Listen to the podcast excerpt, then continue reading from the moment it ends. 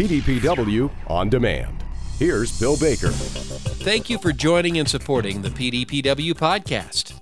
As we approach our 100th episode, we highlight another encore performance, this time from Hank Wagner, who looks at how we need to take control of our circumstances, regardless of our negative thoughts and limited beliefs. And it's how we think that can impact us in a big way. Here's Hank Wagner with The Future Has Already Been Written. Welcome to another PDPW podcast. I am super excited to put some water on those seeds of greatness that are in you. That's right, there's seeds of greatness in you, and they've been in you since the day you were born. And they take water, they take nourishment, they take protection, they, they need to be grown and developed and matured. And I am honored to take a few minutes today to do just that. And we're going to talk further about an extremely important subject that I'm that I'm super motivated to talk to you about because it impacts every single life in a really big way. And that's our thinking. So we've talked about our, our brain and how it works and how it functions. We've talked about our thinking, why it's important and how important it is. And today I want to bring it home. I want to bring it home so that we, we have a better understanding of how it really impacts our day to day lives because sometimes we can get information about something and it's interesting, but until we realize how it impacts our lives, it doesn't become real. So I want to bring it home and help it become more real. Now, if if you've not been engaged or heard any of the prior podcasts about this extremely important subject, our mind and our thinking, don't worry, it's not a series. You don't need to shut it off and go back and listen to them before you can get something out of today. But if this podcast sparks or motivates you a little bit on this topic and you want to learn more and you miss some, go back and listen to them. Or listen to one of them over again. Or go to a bookstore, library, or online and get some more information and continue the growth uh, of those wonderful, magnificent seeds that are already in you. So, how we think impacts us in a big in a really big way. And I would say quite confidently that how you think, how we think has already placed us on certain paths. I would say that our future has already been written according to the thoughts that we have allowed to become reality for us. That's right. You, you can listen to somebody and understand their thinking, their belief system, and have a really good feeling about where they're headed. Now this is this is that's a tough statement. Because unfortunately many of those beliefs that already have our future written came before we were 8 years old came before we were old enough to really decide if they were true or false. If you remember back, I talked about belief systems and I made the, the, the statement that 80% of our belief systems were in place by the time we were eight years old. 100% by 18. That's powerful. To think that beliefs that were established when we were extremely young are writing or already have written much of our future. I regularly hear people who are not happy with their current circumstances. And they complain either about their circumstances or the people associated with them. And I tell them, well, it doesn't have to be that way. It can be different. You don't have to allow those things to continue to happen in your life. You have some control over them. But I help them realize it's not about the other person or about the circumstance, but that they have to be willing to address their current thoughts or beliefs and be willing to change them. And almost 100% of the time, people will get defensive. They'll fight back and they'll say, No, this is just the way it is. We can't do anything about it. It might work for your life, it might work for somebody else, but this is my life. Does that sound like a belief system?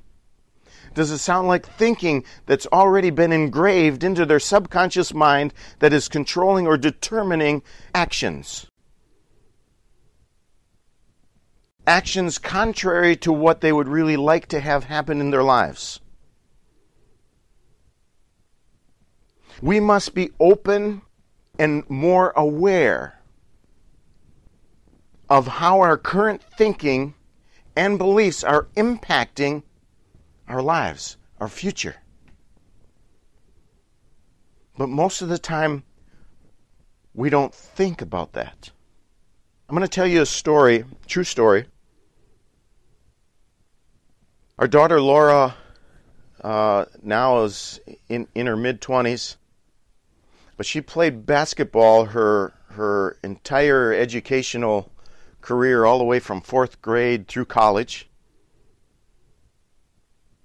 And I remember going to those fourth grade basketball games as if they were yesterday. There really was not much for practice. They just got a group of girls together, and there would be two teams, and they would go out on the court and, and play basketball. But basketball consisted of both teams, somebody got the basketball, both teams ran down the floor, and then they all stood around the basket as they they continued to throw the basketball at the hoop. There was no movement, it's like their feet were, were super glued to the floor. They just stood there as the basketball continued to bounce off the backboard, the hoop, or, or, or just came back down. And if it came down in the opposing team, then they'd all run together down to the other end and then stand there and shoot until either the basket was made or it fell to the opposing team, and they do it all over again.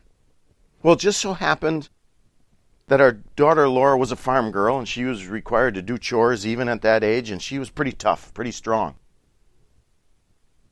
All of the girls were about the same height, but Laura was a, a, a bit stronger. So she made most of the baskets at that age because she was really the only one who had the strength to get that basketball high enough to have a chance at going in the hoop. So she felt really good about herself that she was good at basketball because she made most of the points.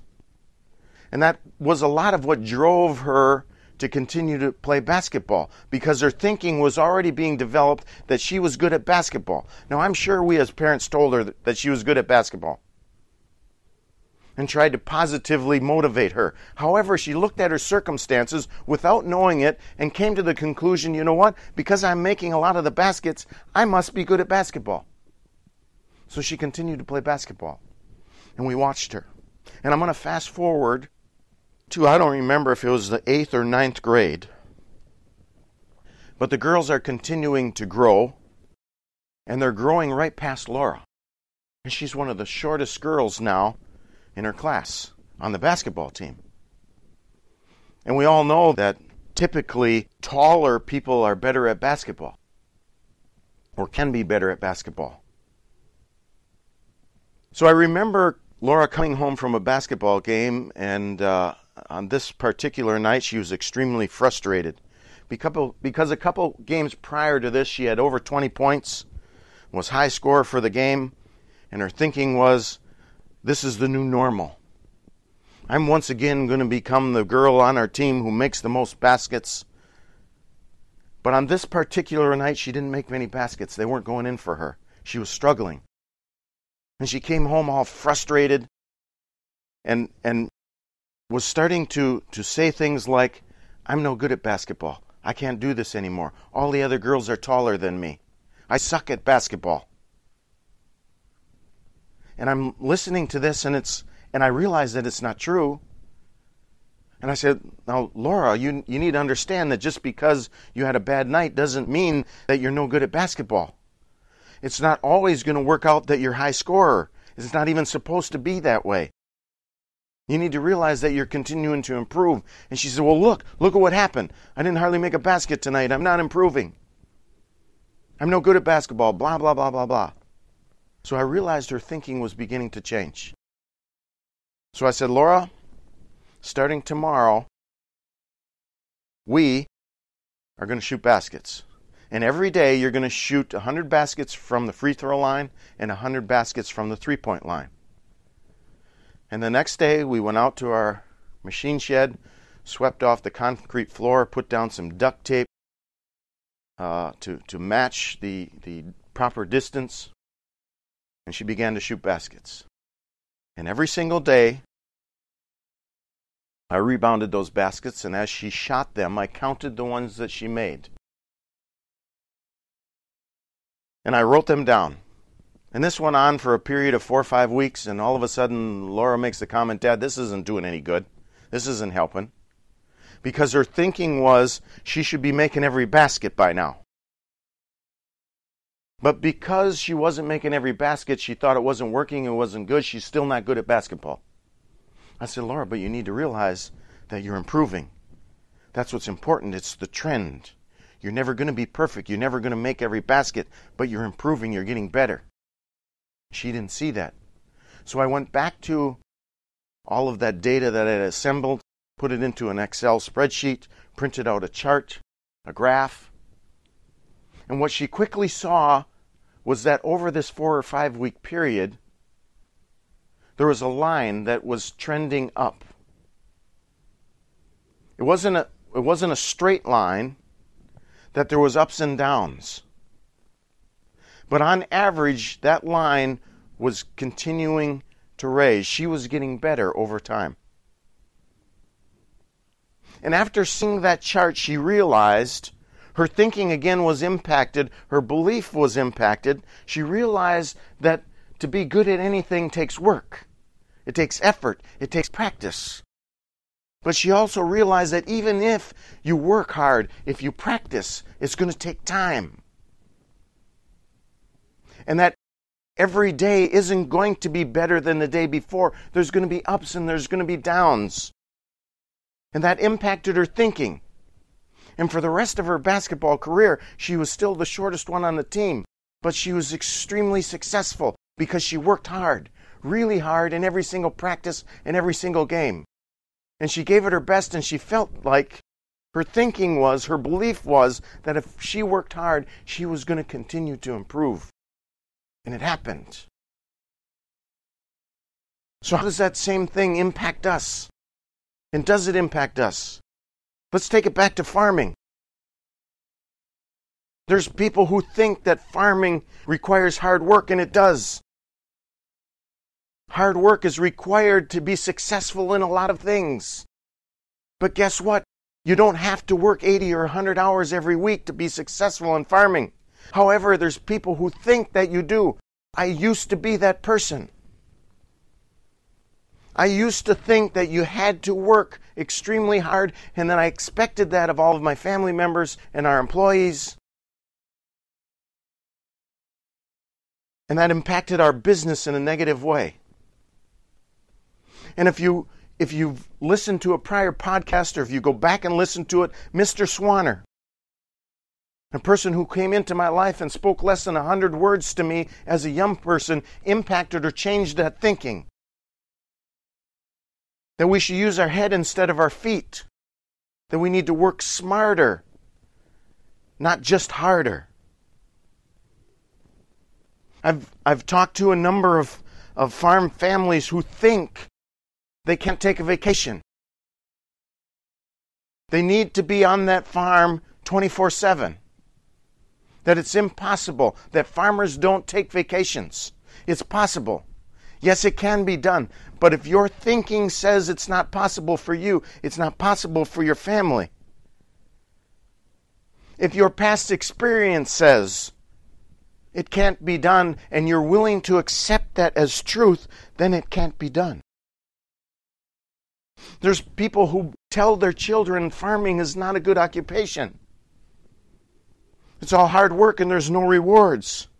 Or that it's impossible to make money in farming. We're going through a challenging time now. And we need to be careful that we don't allow that thinking to settle in that it's not possible for us to be profitable in farming. However, it may require change. It may require some change in our thinking.